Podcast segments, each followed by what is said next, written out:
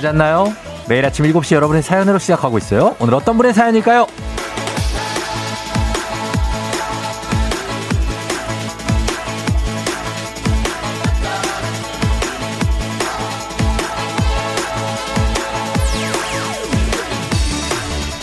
0087님, 아 정말 성격 급한 걸 어쩔 수 없나 봐요. 초등학교 5학년 저희 아들 성격이 얼마나 급하냐면요, 정수기 120ml 한 잔을 못 기다려서 10ml씩 끓어 먹어요.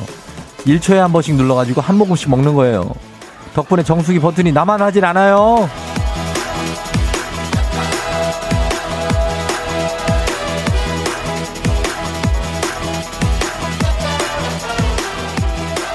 성격 급한 거, 조금 빠른 걸로 치면 또 FM 대행진을 빼놓을 수가 없죠.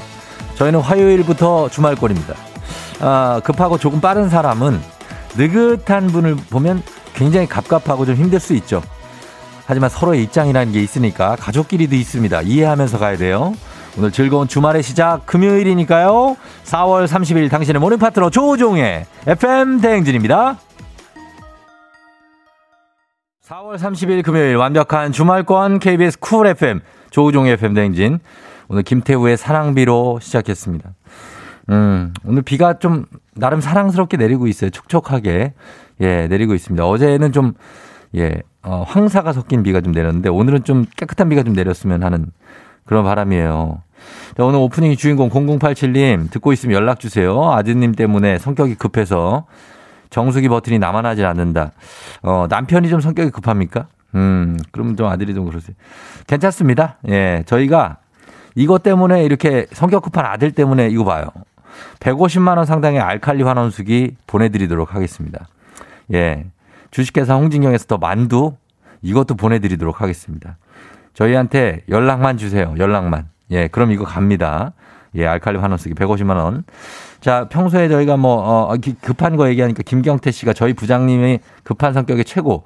업무 지시 후 돌아서면 빨리 가져와. 예, 방금 얘기하고 갔으면 어떻게 가져갑니까? 빨리 그거를. 예, 그렇게 급하면은 본인이 가져가셔야 돼요.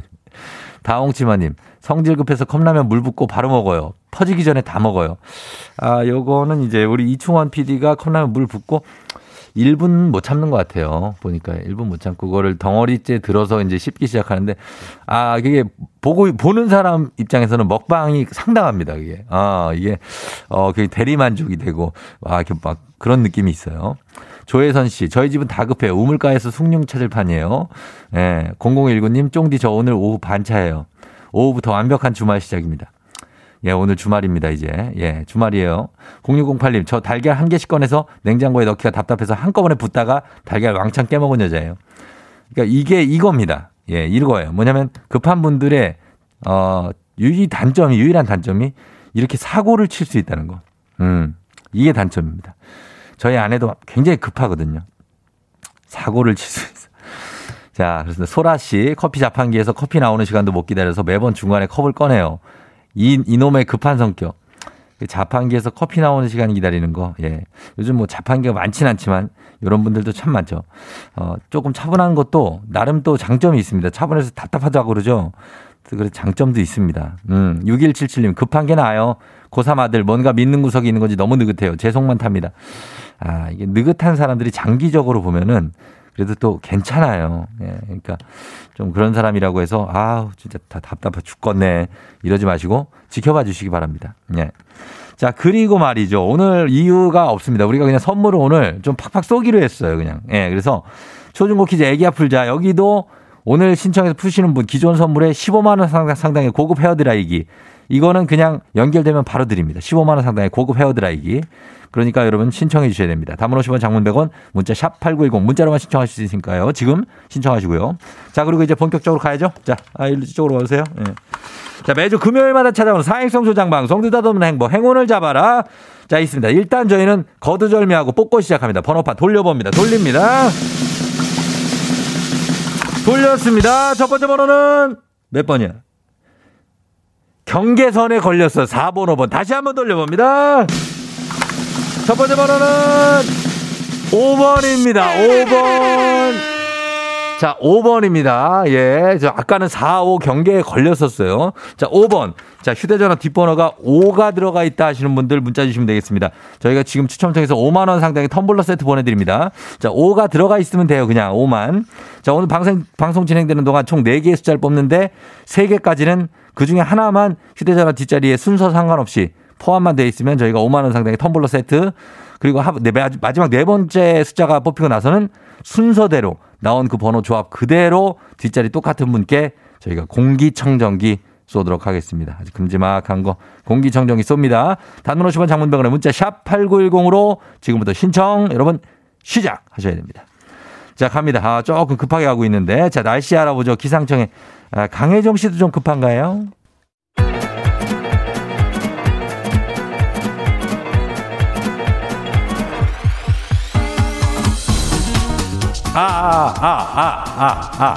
이거 들리는 거예요? 예? 네, 들려요? 그래요, 행진이 이장인데요. 지금부터 행진이 주민 여러분들한테 소식 전해드리고 가시죠. 행진이 단톡이요.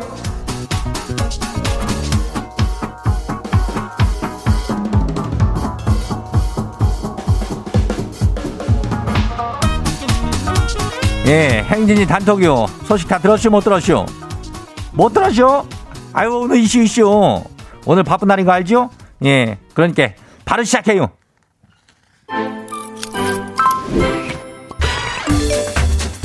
첫 번째 거 지금 와요.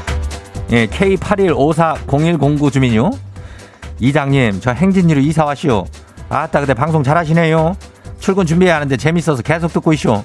이러다 회사 늦거쇼. 뭐 괜찮아요. 뭐 그까이 거 회사 그뭐 그만 댕기면 되지. 뭔 말도 안 되는 소리요. 회사를 어떻게 그만둘게요. 예, 회사가 더 중요. 회사를 다니면서 FM 대행진을 재밌게 들으면서 행진이에서 재밌게 놀문디야. 다 봐요. 두 번째 것이 봐요. 6925 주민요. 남편이랑 거시 싸웠는데요. 어제 치맥하면서 풀었슈.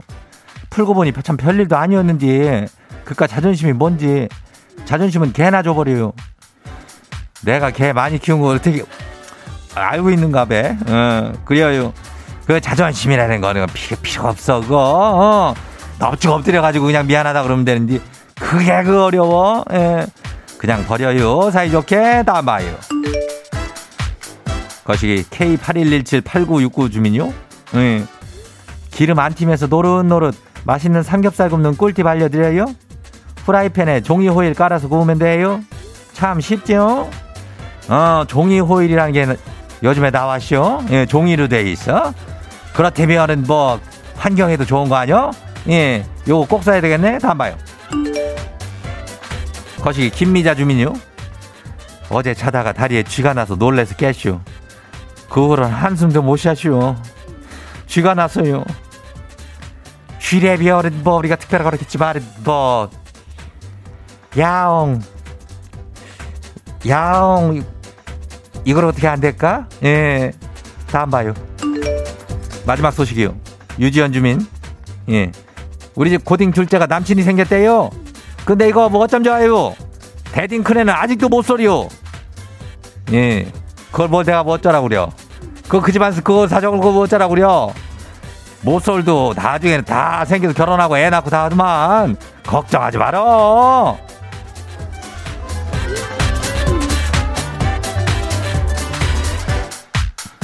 그래요. 행진이 단톡에 소개된 주민 여러분, 예, 잘 들으세요. 건강한 오리를 만나다 다양한 오리에서 오리 스테이크 세트를 아주 그냥 거석거석한 놈으로다가 그냥 집으로 챙겨갖고 보내줄게요. 예, 실한 놈으로다가. 그리고 저기 오늘 먹세 행진이 주민들은 저 점심이나 뭐 저녁이나 한 끼는 꼭 그 삼겹살이요. 예, 알죠? 그 저 프라이팬에다가 그걸 깐대네. 종이 호일. 예, 그걸 깔고 기름 안 튀게 노릇노릇 구우면 돼요. 거기에 뭐 형광 택지윤과 뭔가 그게 안 들어간 걸 사서 해야 돼요. 형광 유택지인가. 몰라요. 뭐 그런 게 있다는데. 형님 알아요? 모르죠? 예. 어떻게요? 맨날 사람만 좋아가지고.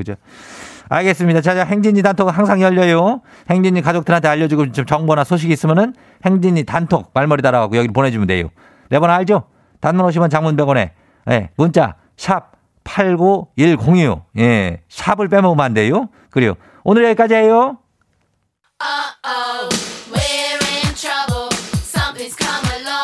샴푸의 트러블. 와우, 어디서 운세 좀 보셨군요. 오늘 어떤 하루가 될지 노래로 알아봅니다. 단돈 50원의 행복 코인 운세방.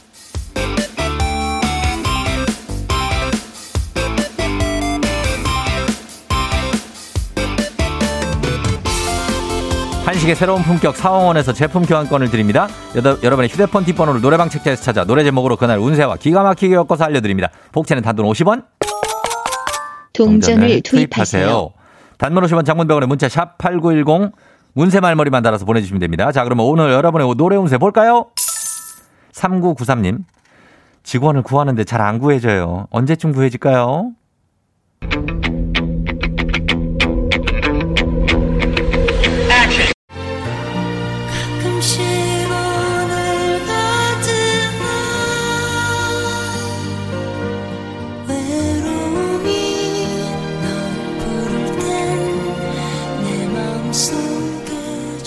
3993 장필순의 나의 외로움이 널 부를 때.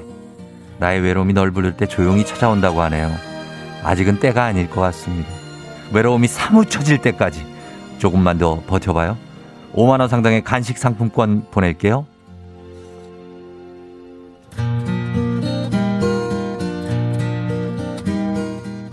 다음 운세 노래방. 운세 노래도 주인공은 들어오세요. 6943님. 아들이 요즘에 그 도통 입맛이 없다고 하는데 반찬 좀 만들어 보내고 싶은데 며느리가 괜찮을까요?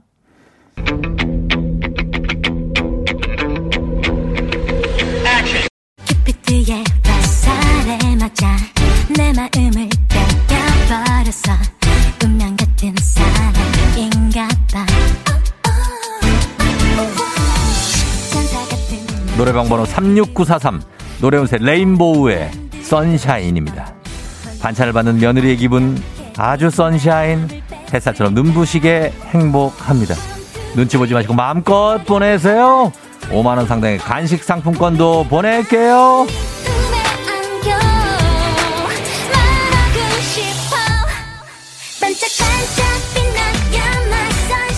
오늘 마지막 노래 운세 이분입니다.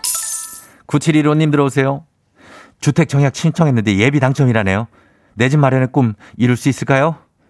87156 번호 87156 노래운세 이상구의 물음표입니다. 내 집 마련의 꿈 글쎄요. 그건 물음표.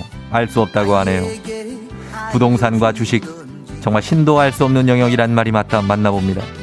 위로의 선물로 5만원 상당의 간식 상품권 갑니다. 화사한 봄 저녁 향기만 남기고 간.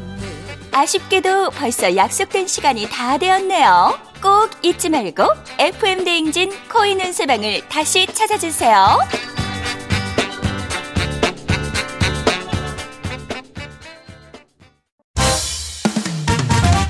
FM 대행진에서 드리는 선물입니다.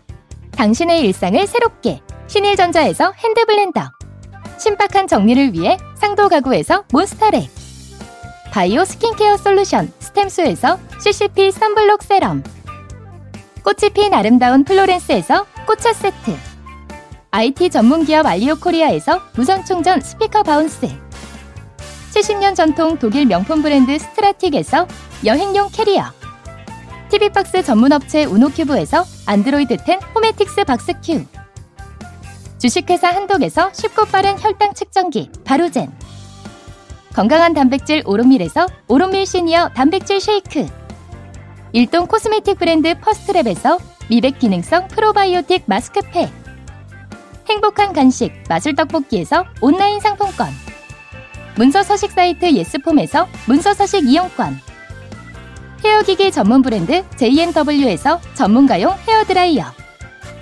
대한민국 면도기 도르코에서 면도기 세트, 메디컬 스킨케어 브랜드 DMS에서 코르테 화장품 세트, 갈베 사이다로 속 시원하게 음료, 온가족의 즐거운 웅진플레이 도시에서 워터파크 앤 온천스파 이용권, 첼로사진예술원에서 가족사진 촬영권, 천연화장품 봉프레에서 모바일 상품 교환권, 판촉물 전문그룹 기프코, 기프코에서 텀블러 세트, 하루 72초 투자 헤어맥스에서 탈모치료기기, 아름다운 비주얼 아비주에서 뷰티 상품권, 지그넉 순간 지그넉 비피더스에서 식후 유산균, 의사가 만든 베개 시가드 닥터필로에서 3중 구조 베개, 브랜드 컨텐츠 기업 유닉스 글로벌에서 아놀드 파마 우산, 미세먼지 고민 해결 뷰인스에서 올인원 페이셜 클렌저, 건강한 기업 오트리 푸드빌리지에서 재미랩 그래놀라, 향기로 전하는 마음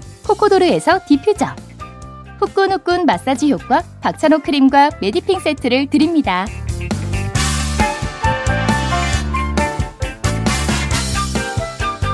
자, 갑니다. 또 라디오 최초 아침 7시 사행성 조장방송 느닷없는 행운을 잡아라. 첫 번째 번호가 5번이었습니다. 자, 이제 두 번째 번호 여러분 뽑도록 하겠습니다. 자, 기다리고 있죠? 두 번째 번호 뽑습니다. 갑니다. 제대로 돌았다. 이번에 제대로 돌았다. 이번에 제대로 돌았어요. 9번입니다. 여러분 9번. 59 뽑았습니다. 59 뽑았어요. 예, 9번, 5번 휴대전화 뒷번호에 포함되어 있다 하시는 분들 문자 보내주시면 되겠습니다. 단문 50원 장문병원에 샵8910 5만원 상당의 텀블러 세트 추첨해서 보내드립니다. 자, 나머지 번호 잠시 후에 볼 테니까 놓치지 마시고 오늘 4개 뽑습니다. 다 합쳐서 다 맞힌 분들 공기청정기 기다리고 있습니다. 저희는 1부 끝곡 피처링 신용재, 헤이즈의 비도 오고 그래서 조우종을 울려라. 우리 모두 종을 울려라. 출근길 FM 대행진을 할 때 때마다 종을 울려라. 다시 조우종을 울려라. 지금은 FM 대행진을 할 때 종을 울려. 종을 울려. 종을 울려.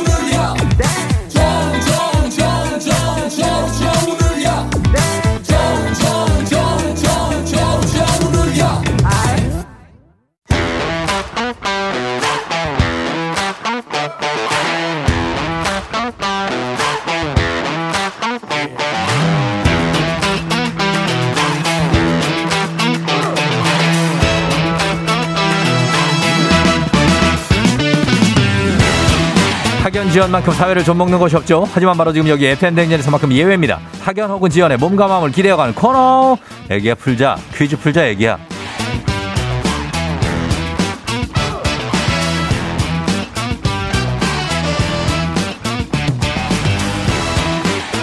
학연 지연의 숟가락 살짝 얹어보는 코너입니다. 애기야 풀자 동네 퀴즈. 언제나 빛날 수 있도록 정관장 화해락이 여성들에게 면역력을 선물합니다. 학교에 명예를 걸고 도전하는 참가자, 이 참가자와 같은 학교 혹은 같은 동네 근처에서 학교를 나왔다면 바로 응원의 문자 보내주시면 됩니다. 학연 지원의 힘으로 문자 보내주신 분들도 추첨을 통해서 저희가 선물 푸짐하게 드려요. 자, 그러면 오늘 이분은 고급 헤어드라이기까지 같이 가져가시는 분입니다.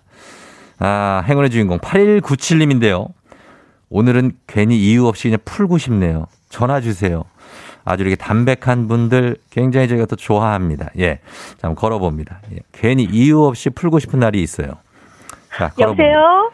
오늘은 고급 헤어드라이기 얹어갑니다. 난이도하 10만원 상당의 선물을 걸린 초등 문제, 난이도 중 12만원 상당의 선물을 걸린 중학교 문제, 난이도 상 15만원 상당의 선물을 걸린 고등학교 문제, 어떤 문제 푸시겠습니까? 중학교요. 중학교가 요즘에 인기가 상당히 많습니다. 자, 어느 중학교 나온 누구십니까? 저는 군산 영광여중을 나온 예. 황혜진입니다. 황혜진 씨요? 네. 황혜진. 네. 예, 군산의 중학여고요? 아니요, 군산 영광여자중학교요. 아, 지금은 영광중학교라고 바뀌었대요. 아, 공학으로 바뀌었구나. 네. 예, 군산의 영광여중 나오신 황혜진 씨. 네. 예, 어떡하지? 예, 놀랐어요. 너무 영광입니다. 아, 진짜 여중 나오셔서 영광. 죄송합니다. 예, 하여튼 그런데. 정말 네. 반갑고요. 네. 예. 어떻게 지금 뭐 하고 있었어요?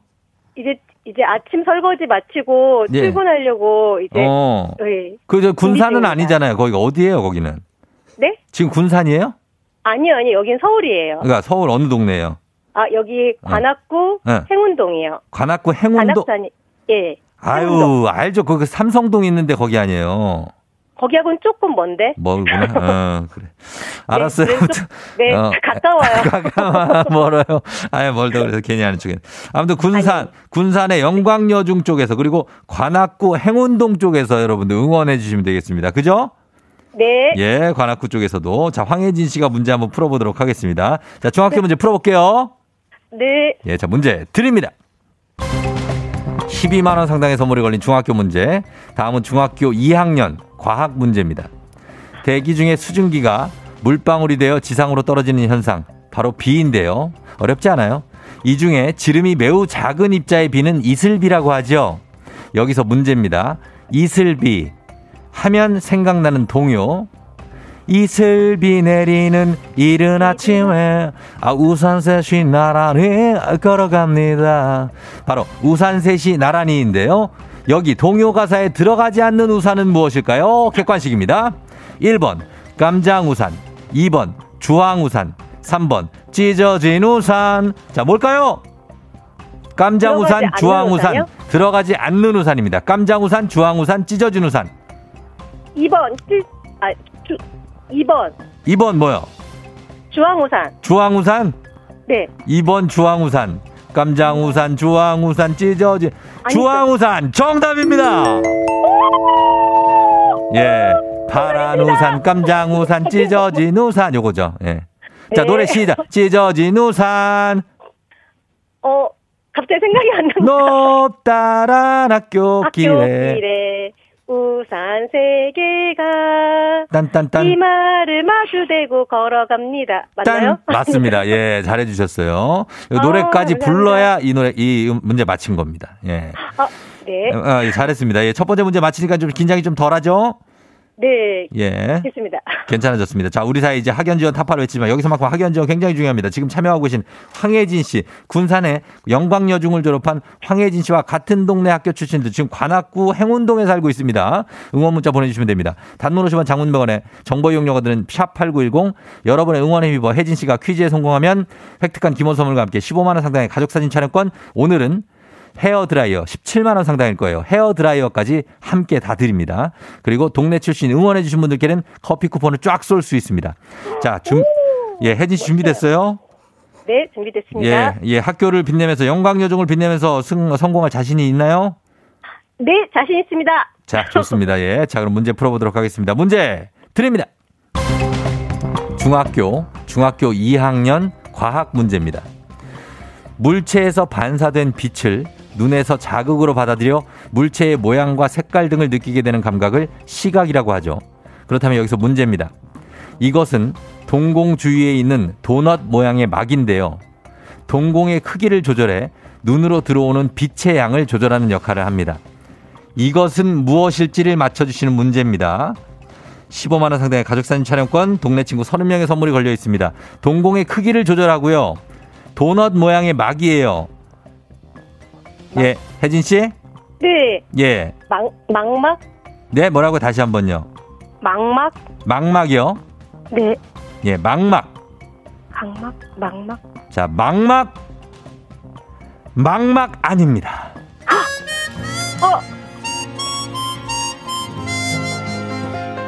정답은 막막도 뭔가요?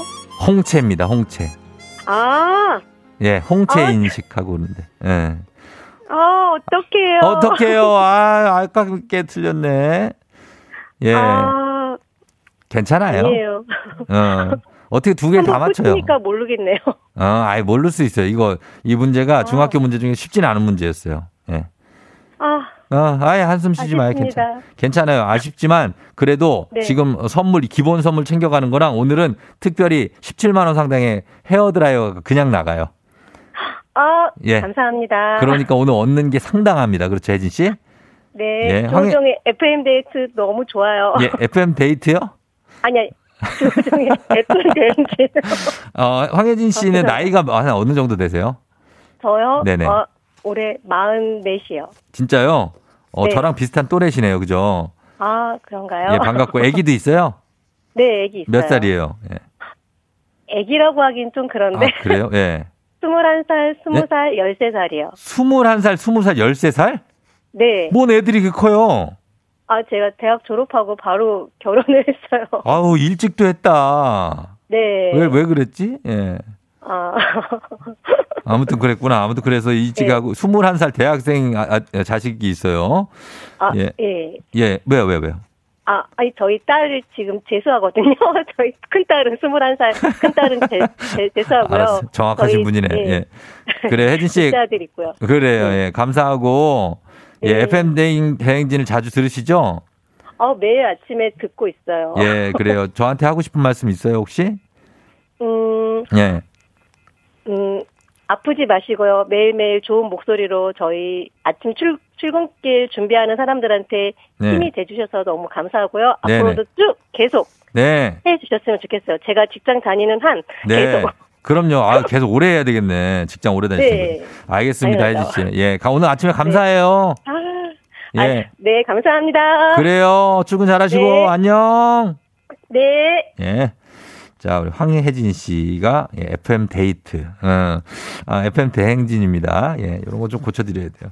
자, 황혜진 씨 너무나 감사하고, 예, 선물 저희가 챙겨드리도록 하겠습니다. 8009님이 반가워요. 군산분이네. 저희 친누나가 영광중학교 나왔어요. 파이팅이요 하셨고, 0295님 내 고향 군산이다. 꼭 성공하시길. 1638님 와 드디어 나왔다. 군산. 저는 군산 월명중 나왔습니다. 너무 반가워요 하셨습니다. 예, 군산 출신들. 박명수 씨도 아마 군산 출신일걸요. 예, 그리고 그 관악구 행운동은 예술인 마을 옆에 있다고 하네요. 예, 제가 알 거예요. 아는데 오늘 조금 헷갈린 겁니다.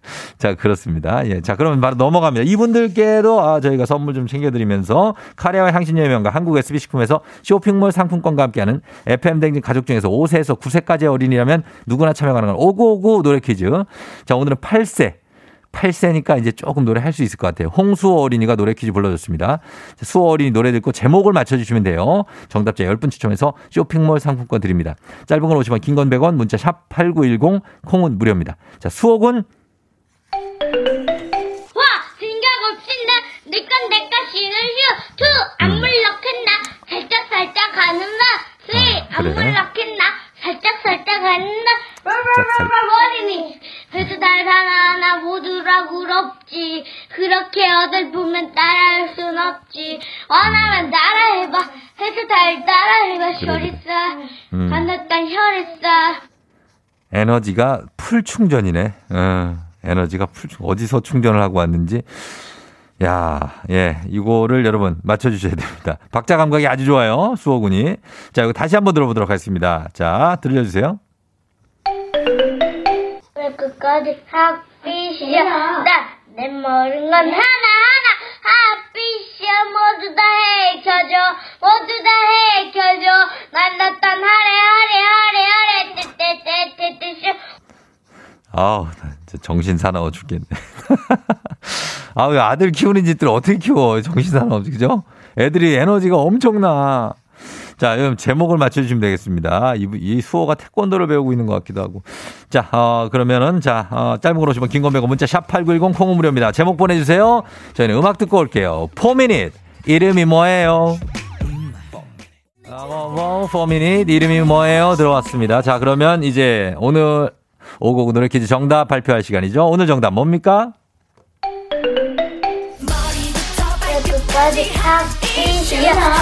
내 모든 건 하나하나 아비야. 모두 다 해켜줘. 만났던 하래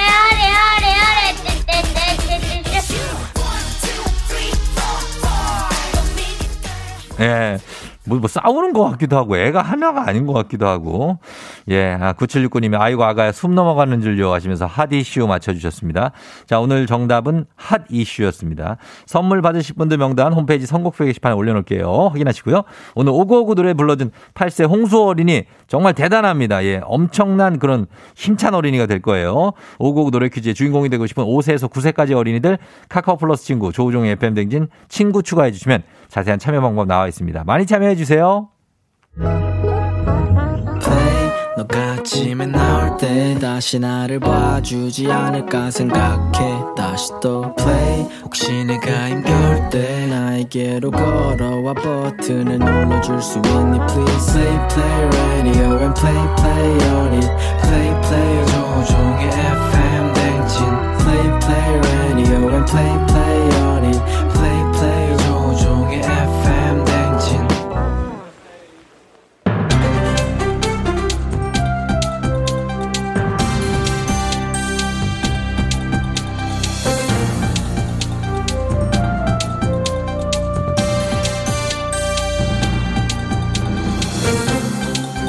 안윤상의 빅마우스, 저는 손석회입니다. 얼마 전에 미국 LA에서 열린 아카데미 시상식에서 영화 미나리의 배우 윤여정 선생님께서 여우조연상을 받으셨지요. 축하 기사는 물론 연이어 인터뷰 기사가 쏟아지던데요. 윤여정 선생님 덕분에 영화 미나리뿐 아니라 먹는 미나리에 대한 관심도 부쩍 늘어났다고 하지요. 아따, 안녕들어요. 나 성동일이요. 하여튼간에 저 윤여정 선배, 아따 정말로 대단하단 게. 그 큰 시상식에서 재치 있는 그 수상 소감만 봐도 알 수 있지라. 이러니까 아카데미에서도 여 아유 막 빵형도 막 여정윤 막 이러면서 미나리 하는 거 아니겠죠? 예, 맞습니다. 영화와 배우에 대한 관심을 뛰어넘어 국내에서는 덩달아 채소인 미나리의 수요도 부쩍 늘었다고 하지요. 사회자 양반. 그것은 예. 지금이 미나리 차리라 그런 거 아니겠어? 예. 안녕하세요. 스페인에서 하숙하다 온 저는 참바다 유해진입니다.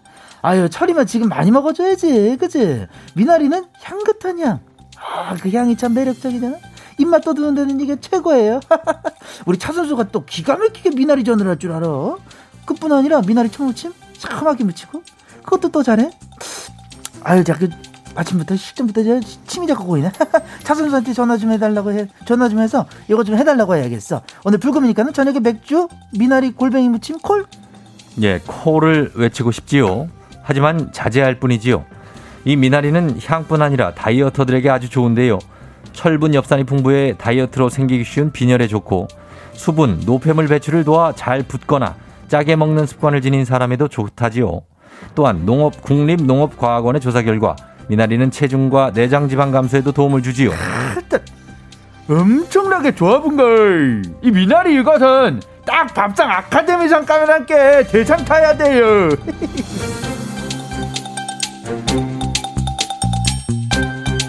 다음 소식입니다. 요즘에 MZ세대 중엔 MBTI에 빠져있는 사람이 많다지요. 성격 유형을 16가지로 나눠 설명해주는 MBTI. MZ세대들에겐 새로 만나는 사람들과의 대화에 물꼬를 트는 방법인 건데요. 루피의 MBTI는 무엇이지요? 안녕하세요. 뽀로로 친구 루피입니다.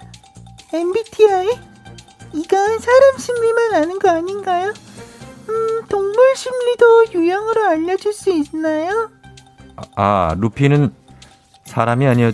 네, 비버예요. 비버. 죄송하지요. MZ세대는 습관처럼 누구를 만나든 MBTI를 묻는다고 하는데요. 이거는 자신을 MBTI 유형으로 설명하는 것은 물론 별다른 설명 없이도 다른 사람을 금방 이해할 수 있다는 거지요. 그러니까 MZ세대들에게 MBTI의 유행은 타인을 이해하고 싶은 욕구가 반영된 거라고 할 수 있지요. 그랑. 직업이 뭐냐, 연봉이 얼마냐, 이런 거 안 물어서 좋다고? 맞아, 그건 나도 그래. 외적 가치를 묻고 판단하는 게 아니고 내적 가치를 이해하려는 의미에서 MBTI 참 좋아. 맞습니다.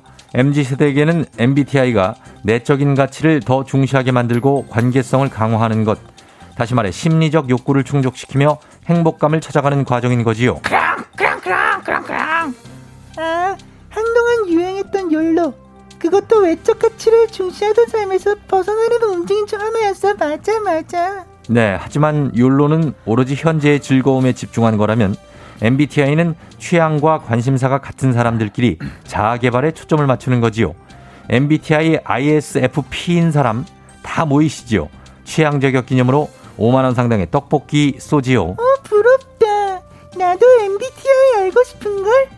짧은 건 50원, 긴 건 100원의 문자 샵 8910으로 보내줘. 크롱, 우리 빨리 보내자. 크롱.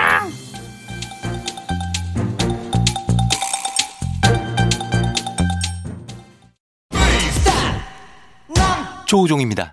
매일 아침 7시 조우종의 FM 대행진을 진행하고 있어요. 내가 많은 걸 바라는 게 아니지. 아침 7시에는 제가 하는 라디오 좀 틀어주세요. 무엇을 망설이나. 망설이지 말고 틀어주시면 됩니다.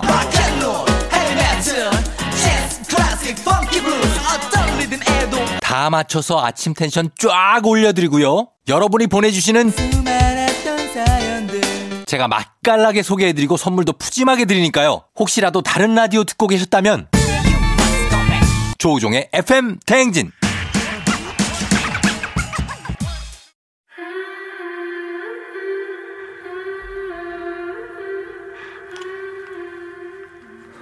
이부 끝곡 펌플라무스의 키스미 나오고 있죠. 자, 이 곡 듣고요. 저는 3부에 어떻게 벌써 8시로 다시 돌아올게요. 기다리세요.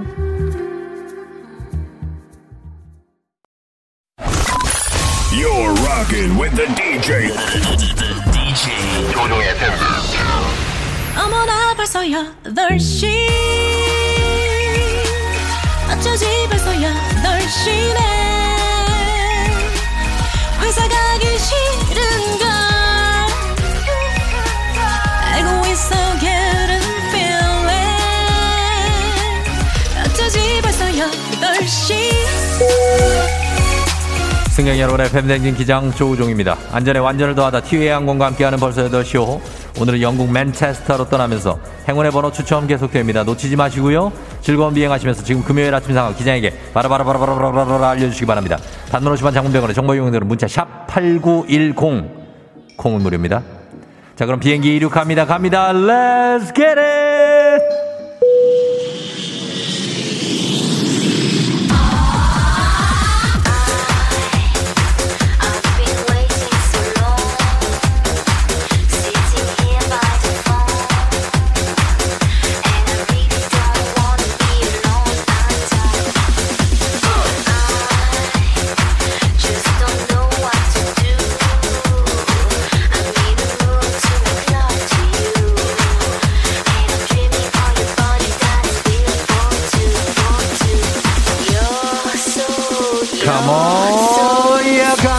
자, 느닷없는 행복, 행운을 찾아라. 1, 2부에서 5하고 9를 뽑았습니다.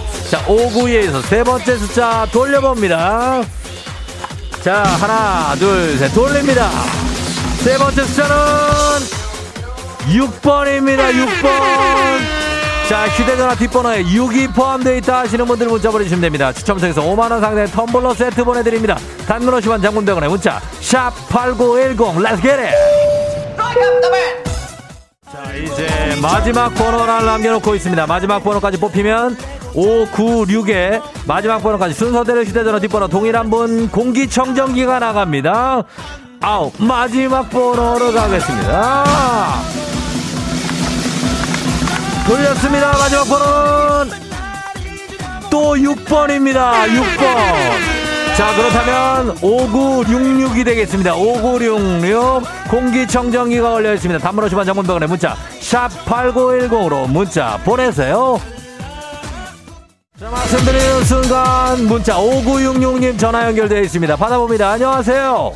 안녕하세요. 축하합니다. 소리질러. 아 예요. 자 소감 한 말씀 부탁드려요. 어디 사는 누구신가요? 평택사는 박지환입니다. 지환씨 소감 한 말씀 부탁합니다. 매일 아침 FM댕진 듣고 있는데 매일 텐션 언니로 출근하고 있습니다. 감사합니다. 감사합니다. 축하합니다. 들어가세요. 안녕. 예. 노르피에 붐바라 한번 갈게요. 붐바리바 붐바라바리바라바 2156님 여자친구가 화나서 연락을 피해요. 붐바리바 출근길 라디오 듣고 있을 텐데 미안하다 여자친구야. 최원주씨 8살 딸 아들 원이 오늘 태권도 승급 심사 빨간띠 메고 맹연습 중 파이팅 합시다. 컴온.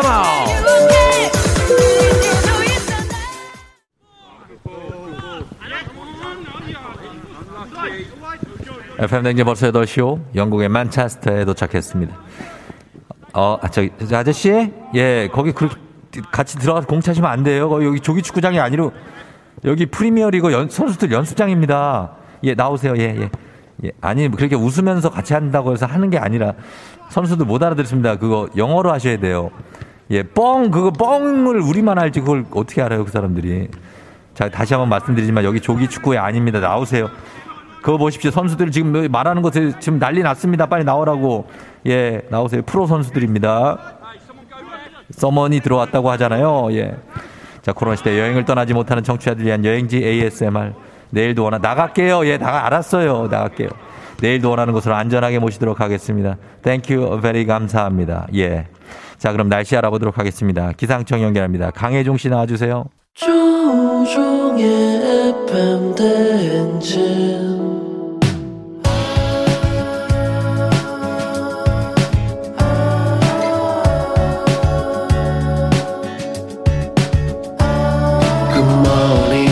같이 꿈꾸며자 행진 서로의 이야기를 나누며 꽃을 피워봐요. 조종의 FM 대행진.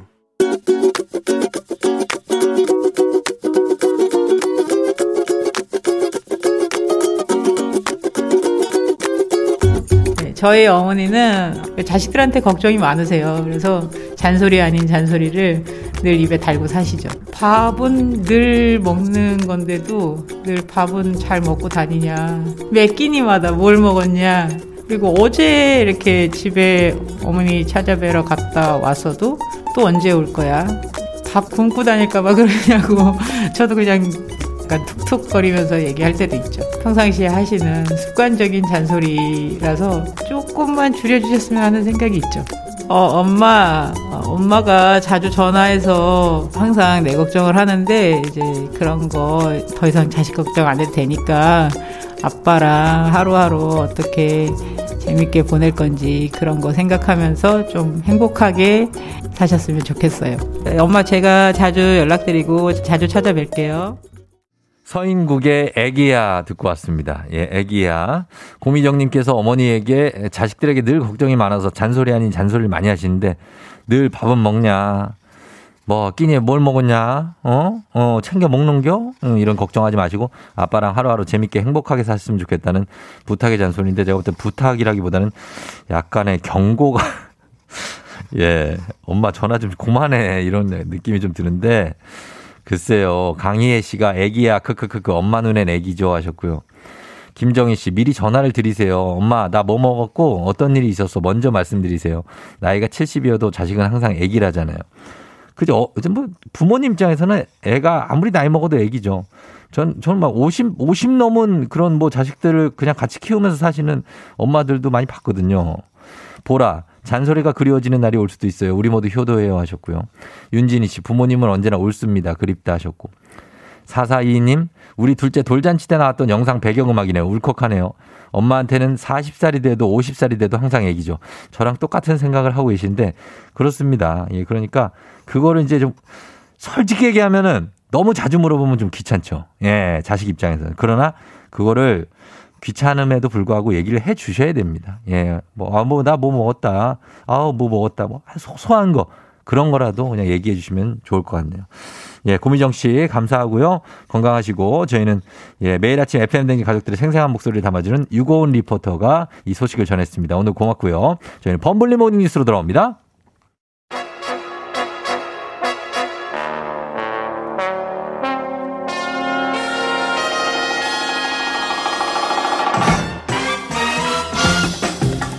범블리 모닝뉴스, 동료와 후배를 아주 잘 둔 KBS 김준범 범블리 기자와 함께합니다. 네, 안녕하세요. 예, 어제는 또 굉장한 연차가 차이가 나는 후배를. 아니 뭐 그렇게 보내준... 차이는 안 나고 6년 정도 후배. 아, 6년 후배. 예. 아주 유능한 후배를 제가 이제 한번 부탁을 했습니다. 장국영인 줄 알았어요. 옷을 되게 멋있게 입고. 잘생겼고 옷도 잘 입고. 옷도 잘 입고. 그 친구가 신발을 좋아해요. 신발에 집에 수백 개가 있다고 하더라고요. 라디오에서 신발 보일 일이 뭐가 있다고. 나중에 한번 들고 나오라고 해야겠나. 예, 그렇습니다. 네. 그러면서 김준범 기자는 그 시간에 이제 다 취재를 또 하고. 아, 어제는 네. 좀 간만에 새벽에 좀 취재할 일이 있어가지고. 아, 진짜. 예, 잠입 취재입니까? 잠입 취재. 아니요, 그런 거 아니고. 예. 내일이 그 근로자의 날, 5월 1일. 지금 산업부에 있잖아요. 네, 내일 그죠? 노동절이어서 네네네. 새벽에 일하는 노동자들 약간 취재했습니다. 아유, 네. 그분들 느낌이 어땠어요? 그 새벽에 가보시니까. 아, 나는 진짜 편한 일을 하는구나라는 생각을 좀 했고. 예. 아, 정말 고생하는 분들이 우리 어떤 서비스, 일상적인 서비스를 해주시는 분들이 많다. 다시 한번 좀 감사하게 느꼈죠. 개인적으로. 맞아요. 예. 또 그분들이 또 FM 대행진 청취자 계시다 그러실 거고요. 예. 예. 너무 또 감사하고요. 자, 오늘 뉴스 좀 보겠습니다. 오늘은 코로나 백신 소식 볼게요. 백신에 대해서 지금 최소한 한시름은 놓을 만한 뉴스가 나왔네요. 4월 안에 오늘이 4월의 마지막 날인데 300만 명 접종 목표는 일단 달성을 했습니다. 맞습니다. 이제 오늘이 4월 30일이니까 이제 오늘까지 1차 접종 300만 명을 하겠다라는 게 정부가 이제 내놓은 1차적인 목표였는데 어제 한 오후 3시쯤 300만 명을 넘었다고 하니까 일단 적어도 1차 목표는 정부가 지킨 셈이고 백신에 대해서 양치기 소년이 아니냐라는 의심이 많았는데 일단은 아니에요. 이런 답변을 한 거죠. 네. 네. 자, 그렇게 됐습니다. 이제 1차 목표가 4월 안에 300만, 2차 목표는 상반기에 1,200만 명 접종을 하겠다는 건데. 네, 이제 그게 정부 스스로 설정한 두 번째 숙제입니다. 네, 6월 30일까지 한 국민의 한 4분의 1 정도 되죠. 1,200만 명 1차 접종하겠다라고 하는 게 기본적인 2차 목표고 최종 목표는 뭐 다들 아실 거예요. 11월까지 집단 면역을 형성시키겠다라는 거죠. 두 달 동안 900만 명 접종 가능할까요? 쉽지는 않은데 일단 추이를 보면 약간 긍정적인 대목은 있어요. 왜냐하면 이제 0명 우리가 처음 그 접종을 시작한 게 2월 26일이었거든요. 두 달 전이죠. 그때 해서 100만 명을 맞는 데까지 39일이 걸렸어요. 근데 100만 명에서 200만 명 되는 데는 17일이 걸렸어요. 그리고 접종자가 200에서 300만 명 되는 데는 7일, 일주일이 걸렸어요. 그러니까 가속도가 붙고 있기 때문에 그만큼 물량도 좀 쏙쏙 들어오고 있고 그다음에 백신을 놔주는 병원들도 늘고 있다는 점이 일단 긍정적이죠. 네. 그렇습니다. 이제 문제는 이제 1, 2, 3, 4분기 하면 3분기 좀 넘어가면서 이제 들어올 백신들이 예정대로 들어와 줘야 되고 그걸 받아서 우리가 맞아야 되는데 어떻습니까? 최소한 계약했던 만큼의 백신 공급은 지금 이뤄지고 있는 상황이라고 봐야 되나요? 일단 속도가 붙는 걸 보면 그런 걸로 해석해도 무방할 것 같습니다. 네. 왜 해석이라는 단어를 쓰냐면 정부가 언제 몇 개의 어느 나라 회사 백신이 들어왔어요를 밝히질 않습니다. 그 회사들과 비밀 계약을 맺었기 때문에 저희가 알 도리가 없는데 그렇죠. 어쨌든 결과치로 나오는 이 가속도를 보면 최소한 거짓말은 아니었구나라는 건 어느 정도는 좀 안심해도 되는 게 아닌가 이런 상황은 듭니다. 적어도 지금까지. 그렇죠. 그렇다면 이제 다행인데 그 백신 공급은 그렇고 불안감 때문에 지금 사실 백신 본인 차례가 와도 안 맞겠다 하시는 분들이고 특정 백신에 대해서 불안감을 갖고 있는 분들이 꽤 많거든요. 뭐 계속 보도들이 되잖아요. 뭐 누가 아스트라제네카 백신을 맞고 뭐 어떻게 됐다 이런 보도들이 되니까 불안한 거에 사실인데 생각보다 근데 예약하고 안 나타난 노쇼 그런 분들이 많진 않아요. 지난주 한 주를 보니까 백신 접종을 예약했다가 마음 바꿔서 나 안 맞을래 이런 분들이 한 0.6%대거든요. 그러니까 한 1,000명 중 6명 정도니까 많지는 않고 그래서 적어도 많은 국민들이 좀 어떤 정부 말을 믿고 자기 순서가 오면 현재는 맞고 있다 이렇게 볼 수 있습니다. 그래요? 네. 그리고 또 이거 궁금해하시는 분들 많던데 내가 지금 순서가 아닌데 아닌데도 백신을 맞을 수 있는 방법이 있다고 하는데 있습니다. 그건 뭡니까? 제 친구도 저랑 동년배인데 어제 맞았어요. 이 방법으로. 어떻게 맞냐면 어떻게 맞죠? 이 지금 이제 여러 가지 백신 중에 아스트라제네카 백신만 가능한데 이게 한 병을 따면 12명이 맞을 수 있어요. 근데 한 병은 따면 6시간 안에 다 소모를 해야 됩니다. 그러니까 시간을 안내해서 오라고 하는데. 근데 노쇼가 있구나. 노쇼도 있고 뭐 여러 가지 갑자기 몸이 아파서 못 맞는 이렇게 되면 버려야 되잖아요. 버려야죠, 이거. 아깝잖아요. 지금 백신이 아까운 상황에서. 이미 버린 것도 있을 거예요. 꽤 버렸습니다. 그래서 정부가 예비 명단에 올려라. 혹은 해당 병원을 찾아가서 현장에서 기다리고 있다고 손을 들면 누구나 맞을 수 있다. 이때는 나이 따지지 않는다. 이걸 시행을 했고 실제로 아까 말씀드렸듯이 40대 초반인 제 친구가 어제 맞았고 나도 맞고 싶다. 어떻게 하시면 되냐면 그 정부 인터넷 검색하면 예방접종해주는 그 병원들이 쭉 정리된 리스트가 있어요. 사시는 곳이나 회사 주변에 전화를 몇 번 돌려가지고 예비 명단을 올려달라. 한 30분이나 1시간 이내에 전화 주면 갈 수 있다라고 이름을 걸어두시면 해당 병원에서 그런 노쇼로 여분이 나갔을 때 연락이 옵니다. 그때 가서 맞으시면 되고 됩니다. 다만 아스트라제네카 백신만 가능하기 때문에 지금 아스트라제네카 백신은 여러 가지 문제 때문에 30살 이상만 맞을 수 있거든요. 그러니까 이 방법으로는 30살 미만은 안 되고요. 그 혈전 부작용 뭐 그것 때문에 혹시나 그런 게 있을까 봐. 이런 방법이 있다고 하니까 참고하시기 바랍니다. 그리고 그 자가진단하는 키트도 지금 이제 약국에서 팔기 시작했습니까? 어제부터 팔기 시작했고 인터넷으로도 됩니다. 아, 그래요? 아주 쉽게 살 수 있고요. 15분 정도면 결과가 나온다고 해요. 코 속에 집어넣었다가. 다만 이게 이제 정식 검사보다는 약간은 좀 그 정확도가 떨어지기 때문에 그쵸. 보조적인 수단으로 한번 활용하는 정도로는 활용할 수 있을 것 같고요. 예, 예. 또 오늘은 이제 금요일이어서 네. 다음 주부터 적용할 거리두기 조정안도 오늘 발표가 되고요. 어떻게 예측합니까? 조정안이 좀. 지금 상황이 안 좋기 때문에 완화는 거의 꿈도 못 꿀 것 같고 최소한 지금보다 유지되거나 아니면 한두 가지 좀 덧대가지고 조금 더 강화되는 게 있을 것 같고 그럴 걸로 현재 예상되고 있습니다. 전면적인 뭐 이렇게 상승은 아니죠. 전면적인 건 아닐 것 같아요. 그렇습니다. 네. 예. 그리고 다음 경제 뉴스 보겠습니다. 은행에서 지금 대출을 받기 더 어렵게 하는 규제가 시행됩니까? DSR라고 해서 총 부채 원리금 상환 비율. 어렵죠. 네네. 항상 경제용은 어려워요. 예, 예. 이걸 40%로 완전히 묶겠다라는 게 이제 정부 방침이 어제 발표됐고 예. 이게 무슨 말이냐면 그러니까 총 부채 원리금 상환 비율. 그러니까 내가 그게 주택담보대출이건 뭐 신용대출이고 무슨 대출이건 간에 포함해서 모든 대출을 갚는 원리금 상환액이 예, 예. 내 소득의 연봉의 40%를 넘으면 안 된다라는 규정이에요. 예, 예. 예를 들어서 연봉이 지금 5천만 원인 분이 예. 연간 한 매달 한 150만 원 정도의 주택담보대출을 갚고 있고 네네. 신용대출 한 70만 원 정도를 갚고 있으면 매달 네. 220만 원을 갚는 거거든요. 그렇죠. 근데 네. 연봉의 5천에 40%면 2천만 원까지만 갚아야 되는데 네. 매달 220을 갚으면 2천만 원을 넘잖아요. 넘죠. 이런 분들은 대출을 은행 앞으로 회수한다는 겁니다. 아, 그래요? 갱신기간이 지나면. 그러니까 그런 것들을 염두에 두고 앞으로 대출을 받아야 되기 때문에 네. 아마 대부분의 경우에 지금보다 대출을 받을 수 있는 한도나 양이 줄어들 겁니다. 그런 것들을 짜고 이제 경제 계획이나 주택 구입 계획을 짜셔야 될 것 같습니다. 전반적으로 대출 빚을 너무 많이 내면 안 되겠다라는 그런 취지인 것 같습니다. 맞습니다. 예. 자, 여기까지 듣겠습니다. 지금까지 KBS 김준범 분리기자와 함께했습니다. 고맙습니다. 네, 주말 잘 보내십시오. 네. 조우종의 FM 대행진 잠시 후에 일어나 회사 가야지 배지 씨와 함께 다시 돌아옵니다. 기다려주세요.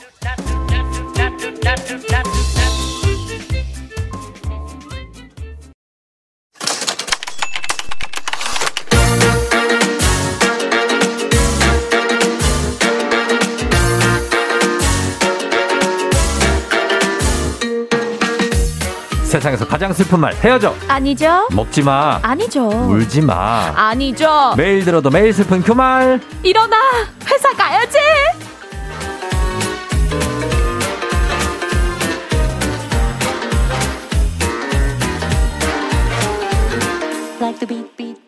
저희가 월요일부터 주말권이라고 하지만 이분 목소리가 들리면 정말 찐입니다. 주말권 아니고 거의 이건 그냥 주말입니다. 기상캐스터 배혜진 씨 어서 오세요. 여러분 조금만 참으세요. 주말권 옵니다. 반갑습니다. 배혜진입니다. 아니 지금부터 주말이라고요. 그러니까요. 주말이에요. 예. 저는 지금부터 즐기려고요. 그러니까. 주말로 그냥 하고 오셨네요. 오늘 옷을. 김채연 씨도 오늘 옷을 안 사신 듯 이렇게. 맞아요. 예. 아니 오늘 예. 아니 조금 아침에 옷 고를 시간이 없는 거예요. 조금 늦잠 잤거든요. 그 자체 그래서. 청백전 같은 거 나가시는 거예요? 아 바닥에 있던. 갑자기 가을 운동에도 생각나고.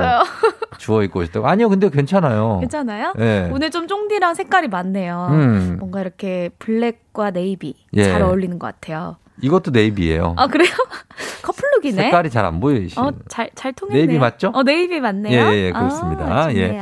자 지난주에 의혹이 하나 제기가 됐습니다. 뭔가요? 김진진님이 혜진님 춤을 약간 돌려막기 하시는 느낌인데요. 춤 레퍼토리가 슬슬 떨어져가고 있는 건가요? 그것이 들켰다. 알고 싶습니다. 어떻게 됐는지. 아 그런가? 예. 항상 이렇게 삐를 살려서 흔들어 본다고 하는데 좀 그런 것 같네요. 돌려막기 하고 있는 것 같아요. 돌려막기니까. 또 하나 뭐 들고 와야겠네요. 소품을. 들고 와야 될 것 네, 같고요. 한 번 더 또 흔들어 봐야겠어요. 네, 오늘 영락 없는 대학생 같다는. 어머 어떡해. 아직 손색이 없어요. 제가 볼 때도. 어머 감사해요. 대학교 가도 한 몇 학년 예상해요? 2학년? 2학년이요? 2학년. 이제 막 좀 심했는데. 멋을 아는 예. 2학년? 5학년. 네. 5학년 정도 느낌이 있어요. 예, 그런 느낌입니다. 네. 자, 그럼 오늘 일어나 회사 가야지 배혜지 기상캐스터와 함께 합니다. 자, 오늘도 어떤 사연인지 바로 만나봅니다.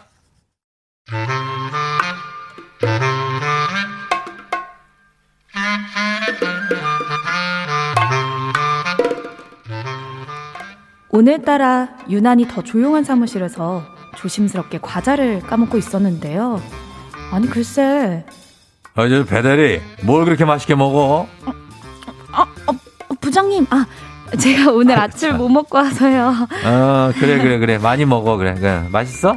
부장님도 하나 드릴까요? 아니 나는 그냥 맛있는지 궁금해서 물어보는 거지 처음 보는 거네.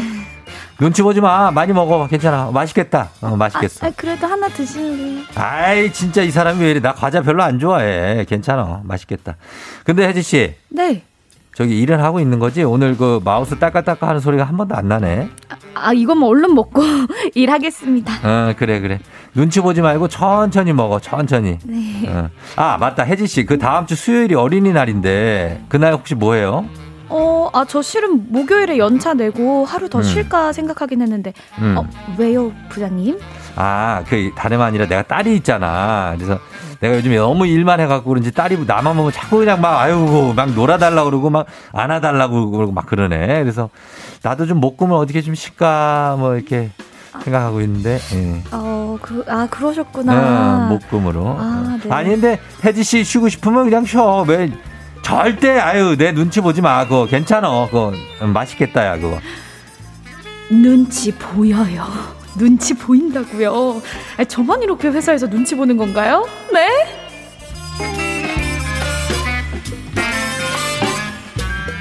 김지민 님이 보내주신 사연이었습니다. 요런, 회사가 사실 상당히 많이 연출되는 상황이에요. 이런 상황이죠. 그럼요. 지금 또 이제 5월에 그 휴가를 앞두고 이렇게 고민하는 분들 많으실 것 같아요. 맞습니다. 눈치 보는 분들. 배지 씨는 대학생은 맞는데 네. 오수에서 2학년. 이라고 우리 곰 PD가. 곰 PD님 되게 좋으신 분인 줄 알았는데 네. 아닌 것 같은데요. 근데 저분도 얼핏 보면 한 육수 정도 보여요. 육수에서 3학년. 육수에서 3학년? 네, 들어왔는데 동지. 너무 선배님. 나이 차이 많이 나고 막 그런 왜 형 한 분씩 있잖아요. 과에. 그럼. 네, 그런 느낌으로. 네. 자, 그러면 오늘 이거 저 한번 보겠습니다. 지금 네. 눈치 보는 거. 그러니까요. 혜지 씨는 본인 생각할 때 어디 일하면서 눈치를 많이 봅니까? 안 봅니까? 저는 눈치 많이 보는 스타일인 것 같아요. 그래요? 네. 저 나름 봅니다. A형이요? 네, 저 A형이에요. 나던데. 그래요? 네. 우린 보네. 우린 눈치를 봐. 나는 눈치를 엄청 봐. 그럴 것 같아. 그러니까 이게 여러분 착각하시면 안 되고 네. 눈치를 많이 보는 거지. 우리가 눈치가 빠른 건 또 아니에요. 그렇죠. 네. 선배들 입장에서는 답답할 수 있어요. 눈치가 빠르진 않아. 그냥 네. 눈치를 너무 그냥 눈치를 본 나머지 사리 판단이 안 돼. 뭐가 맞는지 몰라. 예, 그런 사람들인데 네. 실제 한 조사에 따르면 직장인 97%가 회사에서 선후배 눈치를 본다. 라고 답했네요. 네, 눈치가 가장 많이 보이는 순간은요. 3위가 38%로 일이 없는데 시간을 때워야 할 때. 2위가 43.2%로 연차나 휴가를 써야 할 때. 대망의 1위가요. 네. 52%로 퇴근 시간이 지났는데 아무도 일어나지 않을 때라고 합니다. 이때 이거 참 혼자 딱 일어났다가 뿅망치로 뿅 하고 앉아. 눈치 게임이? 이렇게. 그러니까 누가 일을 먼저 해주냐인데. 그러니까요. 쉽지 않죠. 네. 예, 퇴근하려고 퇴근 시간 지났는데 아무도 왜 안 일어나? 그래서 자세히 봤더니 아무도 없어. 그런 적도 있어요, 저는. 눈치를 많이 보셨네요. 예, 너무 눈치 본 나머지. 마지막 한 명까지. 사람들이 다 저 자세로 빠져나간 거 모르고 끝까지 남은 적도 있는데.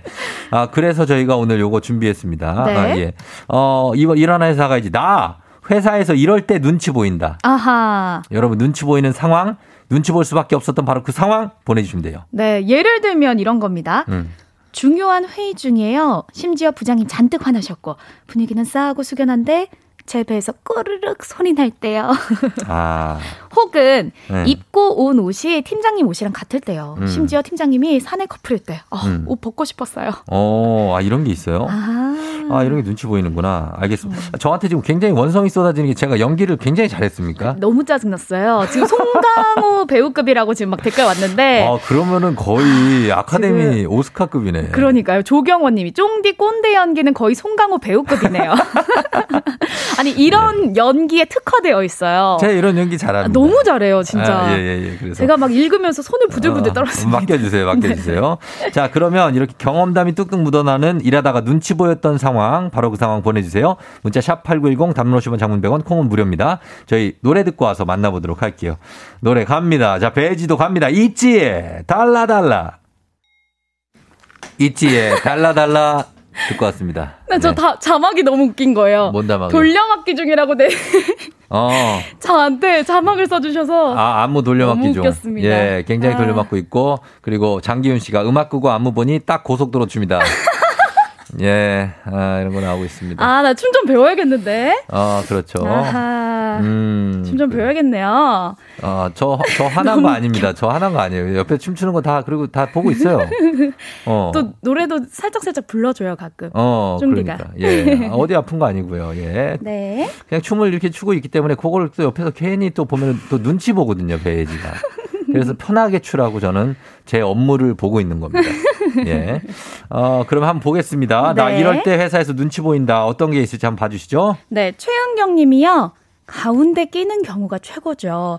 부장님, 과장님 실컷 싸우시다가 저한테 어떻게 생각하나? 라고 하면 진짜 투명인간 되고 싶죠. 아, 어떻게 생각하냐고 물어보는 거예요? 캐스팅 보트네. 이런 거 좀 안 물어봤으면 좋겠어요.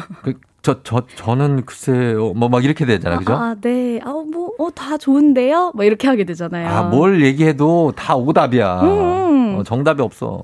편들어줄 수가 없어서. 네. 5754님. 저는 큰 실수를 해서 쭈그러져 있다가 점심시간 때 배는 고파가지고 밥을 많이 먹을 때 눈치가 보인다고 했습니다. 아, 이거 눈치 보여요. 아, 저는 사무실에서 라면을 가끔 먹는데 그때 좀 눈치 보여요. 그래서 라면이 약간 이렇게 먹어야 되잖아요. 근데 보도국이 또 조용해가지고. 아, 소리를 내면 안 되는 거야.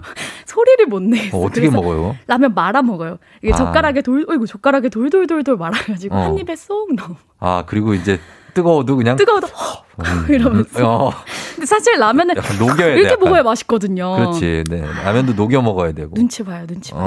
그런 거 있고. 네. 5021님 한번 봐주세요. 5021님은 저는 교사인데 당당하게 좋대 썼는데도 교문에 교장, 교감 선생님 계시면 정문 못 나가겠어요 하셨어요.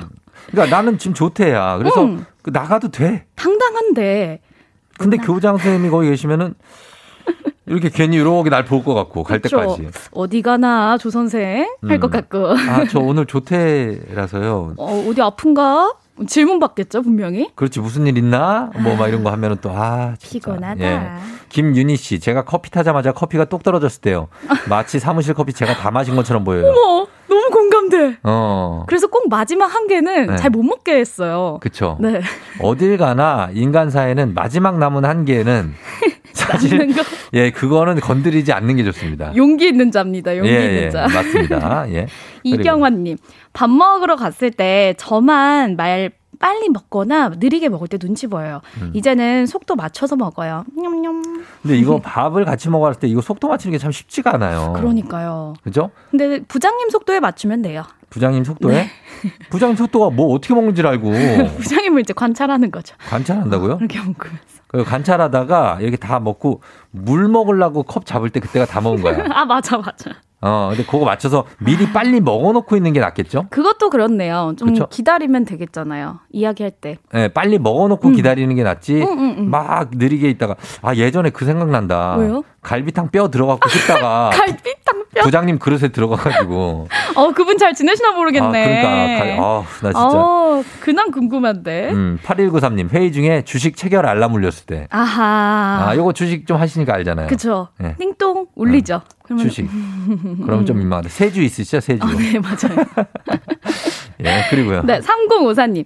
요즘은 부하 직원 눈치 봅니다. 무슨 말만 하면 꼰대이니 라떼이니 하면서 말을 못하게 하네요. 아, 내심 꼰대 소리 듣기 싫어서 하고 싶은 말도 못하면서 직장 생활 하네요. 아, 또 이런 고민 있으실 것 같아요. 맞아요. 지금 진짜 뭐 꼰대맨, 라떼맨 이런 거에 워낙에 맞아. 그래서 뭐만 조금 하면은. 꼰대! 막 이러니까. 아니, 괜찮아요. 왜? 아니, 눈빛에서 약간. 저요? 아, 그랬나? 아니, 뭐 그런 게 있어가지고, 이제 상사들도 되게 신경 쓸 일이 많아요. 그럴 것 같아요. 예, K81363521님, 사장님께서 점심을 사주신다고 마음껏 시켜라 하셨는데, 눈치 보여서 짜장면이요. 이럴 때는 오양장육에 양장피. 아, 좀 질러줘야죠. 양장피는 유린기, 시켰어야죠. 예, 에다가 팔보채 탕수육에 탕수육 소고기 탕수육으로 가야 되는데. 아니, 저도 최근에 부장님이랑 식사했는데 네. 그 쌀국수집 갔거든요. 근데 엄청 많이 시켰어요. 그 무슨 풀 그 볶아놓은 거 있잖아요. 공심채 볶음에다가 짜조에다가 그리고 새우 알까지 시켰거든요. 조금 눈치 보이긴 했는데 예. 어때요? 그래서 그냥 시켰어요. 그러니까 근데 이제 부장 입장에서는 이것 봐라. 아니 쌀국수만 먹을 순 없잖아요. 내가 와도 안 먹는 걸 얘가 다 시키네?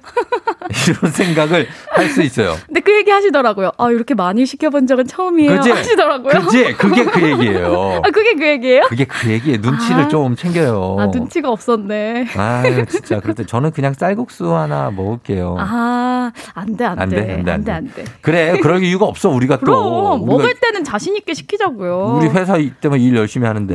맞아. 예, K79123877님. 부장님과 제 차로 카풀 중인데요. 모든 행동이 다 눈치 보여요. 라디오 켤 때도 눈치, 볼륨은 얼마나 갈지 눈치, 운전하다 가끔 급정거하면 눈치, 이렇게 눈치 보다 회사 출근하면 또 눈치, 바로 퇴근하고 눈치, 피곤해서 눈치. 아, 나 진짜 피곤하다. 아, 진짜. 나 피곤하다. 왜 카풀을 해가지고 이렇게.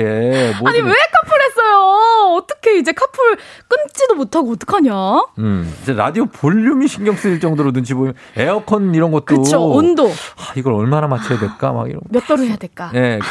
아, 여기 과속방지턱 여기서 얼마나 브레이크를 밟아줘야 부장님이. 아, 나 진짜. 또 코너링도 부드럽게 해야 되고. 아, 이게 참 조심스럽게. 운전도 원래 한 손으로 잡고 막 드리프트 하는 분이 맞아. 두 손으로 잡고 조심조심 막 이렇게 돌리는 거. 아이고. 오늘도 말금님은요. 월차 내고 결제 받고부터가 눈치 보여요. 상사 눈치가 너 내일 노는구나 같이 보여요. 그렇죠. 휴가는 좀 그냥 떳떳하게 좀 씁시다. 그래요. 그죠? 떳떳하게 자신감 있게. 네. 우리 휴가가 우리 건데 그럼, 좀 쓸 수 있게 해주세요. 5047님. 제품 개발이 잘 안 돼서 상당히 심각한 회의실에서 제 주머니에 휴대폰이 거기다 당시 신입이 했던 저의 벨소리가 부하거래 숨이 막혀 베이비 다다다다다다. 이거가 숨이 막혀 베이비 다다다다다. 야, 이게 올렸다고 합니다. 정말 와, 숨 막힌다. 숨 막히는 회의였다. 예, 이런 상황이 바로 어제 어머, 저희 스튜디오에서 맞다. 곽수산 알람 막 흔드는 거 저 예, 봤거든요. 일어나서 100번을 흔들어야 꺼진다는 알람을 스튜디오에서 던져놨습니다. 아니, 너무 웃겼어요. 그 알람이 아니 알람을 작가님이 막 흔드시더라고요. 그거를. 저희 매니저예요. 아, 매니저였어요? 네. 저희 매니저가 흔든 거고 그걸 스튜디오 문을 열고 던져버렸어요. 그분이. 사람들이 막 투포한 선수인 줄 알았다고. 예, 예, 굉장한 상황이었습니다. 그리고선 프로그램이 마무리됐어요. 예. 자, 다음 거 봐주세요. 네. K81546249님이요. 상사가 혼잣말할 때요. 혼잣말인지 저한테 하는 얘기인지 구분이 안 가요. 가끔 혼잣말인 줄 알고 가만히 있었는데 저한테 얘기하는 거라도 저한테 얘기하는 거더라고요. 너무 눈치 보여요. 이거는 뭐 모르겠습니다. 이거는 혼잣말 맞아요. 좀 크게 해주세요. 말을. 예. 그리고 앞에 이름을 불러줘요. 뭐 혜지 씨, 뭐 이런 식으로. 그러니까 그렇게 좀 불러줘야 되고. 네. 자, 그 다음에 1025님 워크숍 갔는데 노래방 기계가 있어서 신입분들이 90년대 노래를 부르길래 제 생각하지 말고 내 생각하지 말고 최신 노래 불러 그랬더니 그냥 좋아서 부르는 거예요 했대요. 근데 한 명이 또 H.O.T 노래를 막 부르길래 답가로 제가 젝스키스 노래를 신청해서 불렀더니 분위기가 아주 싸해졌대요. 아니 젝스키스 노래를 왜 모르지? H.O.T를 알면 젝스키스 알아야 되는데 바로 취소할까 하다가 눈치 보다가 1절 후렴까지만 불렀습니다. 아, 나 이분도 참 처량하네. 아, 나름 눈치 봐가지고 지금 젝스키스 선곡했는데. 노래방 가서 근데 눈치 보는 분들 진짜 많아요. 맞아요. 무슨 노래 불러야 되지? 언제 불 이 타이밍에 어떻게 이런 노래 불러도 될지. 맞아. 좀 되게 나는 발라드 취향인데 지금 이제 회식에서 이런 거 불러도 될지. 막 다들 막 이렇게 흥겹게 뭐 부르는데. 분위기 싸하게 막 발라드 불러도 되나? 예, 막 이런 느낌. 그런 게 있습니다. 이 사연을 대단원의 막을 내리는 사연으로 하도록 하면서 저희가 네, 선물들들 다들 좀 챙겨드리면서 예, 배혜지 씨와 함께하는 코너 마무리하도록 하겠습니다. 네. 자, 방송 끝나고 선물 받으신 분들 홈페이지 선곡표에 올려놓겠습니다. 홈페이지 오셔서 확인해 주시면 되겠습니다. 배혜지 씨 오늘 고마웠고요. 네, 여러분 네, 즐거운 주말 보내세요. 다음 주에 만나요. 안녕. 샘킴 앤 크러쉬 노눈치. 금요일 FM 대행진 이제 마칠 시간입니다. 여러분 행복한 금요일, 토요일, 일요일 보내야 되죠. 예, 오늘 끝곡으로 디어 클라우드의 행운을 빌어줘 전해드리면서 쫑디는 인사드릴게요. 여러분 오늘도 골든벨 울린 하루 되시길 바랄게요.